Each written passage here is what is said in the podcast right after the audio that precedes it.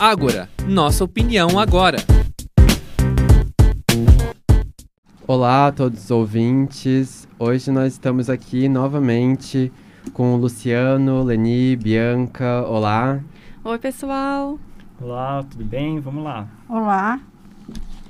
Estamos a menos de um ano das eleições nacionais, no meio de tantos ruídos no entendimento do que é efetivamente um regime democrático, parece relevante discutir sobre o que ele significa hoje. A discussão não é nova e não pode se limitar à duração do programa. O tema desse episódio é a democracia representativa e as crises relacionadas a ela. Então, para começar, Luciano, o que é democracia representativa? Opa, Joá, então, a democracia representativa ela é um tipo de sistema democrático. Democracia, do grego demos, povo, e cracia, governo, remonta à Grécia Antiga, onde se falava sobre a tal igualdade de direitos, cujo sistema era direto, ou seja, toda e qualquer pessoa podia participar da tomada de decisões. Como já citado num dos nossos podcasts passados, sabe-se que, na verdade, né, muitas das pessoas da antiga civilização ateniense não tinham sua participação na polis, que era a antiga cidade-estado. Por isso, mulheres, crianças e homens de até 30 anos ficavam de fora dessa política.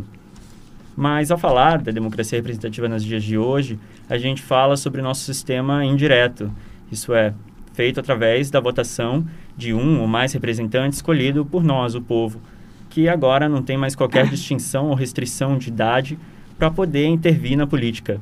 Então, assim, o representante seria o reflexo daquele que o escolheu. Bom, seria, mas não necessariamente é. Apesar de termos direitos garantidos como o sufrágio universal, ou seja, o fato de todos os cidadãos e todas as cidadãs poderem votar, e da isonomia da lei, que é traduzindo a igualdade de todas as pessoas perante ela, isso não afirma que a nossa democracia seja participativa, o que é um pressuposto de um modelo democrático pautado na representação. Interessante a sua colocação, Joá, porque em março desse ano, o relatório Variações da Democracia foi divulgado com análise de 202 países.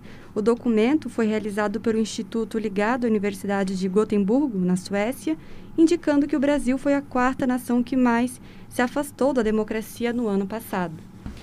Esses resultados são de indicadores esses resultados são de indicadores que medem aspectos como a liberdade de expressão da população, a disseminação de informações falsas por fontes oficiais, a repressão a manifestações da sociedade civil, a liberdade e independência de imprensa e a liberdade da oposição política. Então, com esses dados que a Bianca trouxe, a gente consegue é, perceber a colocação do Brasil em quarto lugar. Né? A gente pode já deduzir uma má condução política do governo brasileiro, uma vez que ela está é, tá afastando a população né, da democracia. E não fica tão difícil de visualizar isso. Né? A gente pode ver, é, por exemplo, que o próprio presidente da República ele pode servir né, é, através das atitudes dele com relação, por exemplo, à Amazônia, no impedimento de investimento internacional, em relação às demarcações de terra indígena que foram negadas pelo Ministério do Meio Ambiente, que foram inclusive enfatizados sobre as manifestações, né, a gente enfatizou já através dos nossos podcasts, bem como as suas manifestações como a contra a liberdade de imprensa, que foi xingada em uma série de entrevistas públicas, né, que nos deixam claro sobre isso. Daí, nesse sentido, é possível ver, então, uma ameaça à democracia, cujo o pilar é, seria a igualdade de direitos de todos perante todos. Uh, então, como eu citei aqui, nesse caso do presidente do Brasil, vê essa necessidade de que seja apto a reconhecer né, a necessidade da população... Não, peraí. Perdão. Posso retomar, então? Hum. Então, é reconhecer em casos, então, como o do presidente do Brasil, a gente vê a necessidade de escolher alguém que seja apto a reconhecer a necessidade da população e a realidade em que ela está inserida, reivindicando então os direitos, com inclusive o conhecimento dos devidos contextos históricos, para que esses contextos respondam os motivos das pautas que foram escolhidas por esse representante, por exemplo, né? Então é por isso que tem todo esse, esse sistema democrático que é, agora, inclusive, a Leni vai estar tá falando para a gente. Leni, por favor. Na democracia política brasileira, o jogo deve ser o mais igualitário possível, permitindo que todo e qualquer cidadão consiga fazer ou intervir nele, bem oposto à vida técnica que o mundo passa a viver, ou que o mundo moderno enjaula. As pessoas que o mundo da par, das particularidades, onde cada um se, especia, se especializa em, em um determinado ramo da vida e nele aprofunda A, especializa a especialização que o mundo vive chega com todas as suas parafernálias na arena política, causando também distanciamento entre eleitores e representantes. As, as sociedades passam a ser mais complexas e os canais de interação entre o demos e o Estados passam a ficar arcaicos. O mundo moderno carrega consigo vários avanços no, no mais diversos campos da vida humana, tendo como consequência a especialização técnica da vida Porém, as desigualdades socioeconômicas, culturais e políticas não foram extintas, fazendo com que o número significativo de pessoas não possa pertencer a esse mundo avançado, sendo marginalizadas ou excluídos dele. Bom, e é quando essas pessoas são marginalizadas e excluídas que elas vão para a rua e mostram que o exercício democrático é feito nesse ambiente, é feito com luta. Bianca, a gente tem vários exemplos históricos que tratam disso. Poderia lembrar a gente de alguns? Podemos citar dois momentos que marcaram a luta democrática, Joá, como as manifestações populares de 1968, né, que tornou-se uma das maiores e mais expressivas manifestações populares da história republicana brasileira, isso demonstra que já no início da ditadura militar, a insatisfação da população com tudo o que estava acontecendo pode ser considerado um momento crítico de luta não da classe política que se consagrou na redemocratização, ou até então. Opa! Pode ser considerado um momento crítico de luta não da classe política que se consagrou na redemocratização, até então informação, mas dos grupos políticos que foram dominantes na primeira fase democrática da República Brasileira de 1945 a 1964.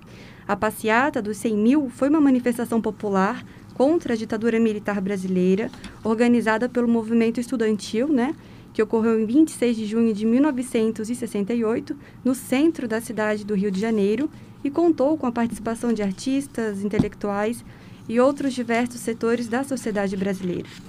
Podemos citar também o movimento Direta Já.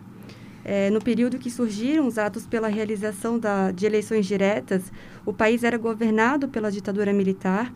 O golpe iniciado com o golpe de 1964 acabou vetando a participação dos eleitores para a escolha do presidente e governadores do, dos estados. Direta Já foi um movimento político de cunho popular que teve o objetivo a retomada das eleições diretas ao cargo de presidente da República no Brasil. Esse movimento iniciou em maio de 83 e foi até 1984, mobilizando milhões de pessoas em comícios e passeatas, contando também com a participação de partidos políticos e representantes da sociedade civil. No entanto, é, esse processo de eleições diretas só ocorreu em 1989, ou seja, 29 anos depois da escolha do último presidente em 1960. Bom, com tudo isso que foi falado aqui, é evidente que o cenário democrático brasileiro enfrenta problemas, tanto aqui quanto em todos os lugares do mundo. Recentemente, nas pesquisas acadêmicas e no próprio debate político, tem surgido um termo chamado de déficit democrático, que diz respeito a tudo isso que a gente comentou hoje. Mas isso não significa que não seja possível dar a volta por cima a fim de a gente conseguir superar essa situação nos próximos anos. Como elencado, caso se promova um olhar mais crítico em relação aos, aos representantes, como elencado, caso se promova um olhar mais crítico em relação aos representantes, talvez um avanço maior possa ser feito.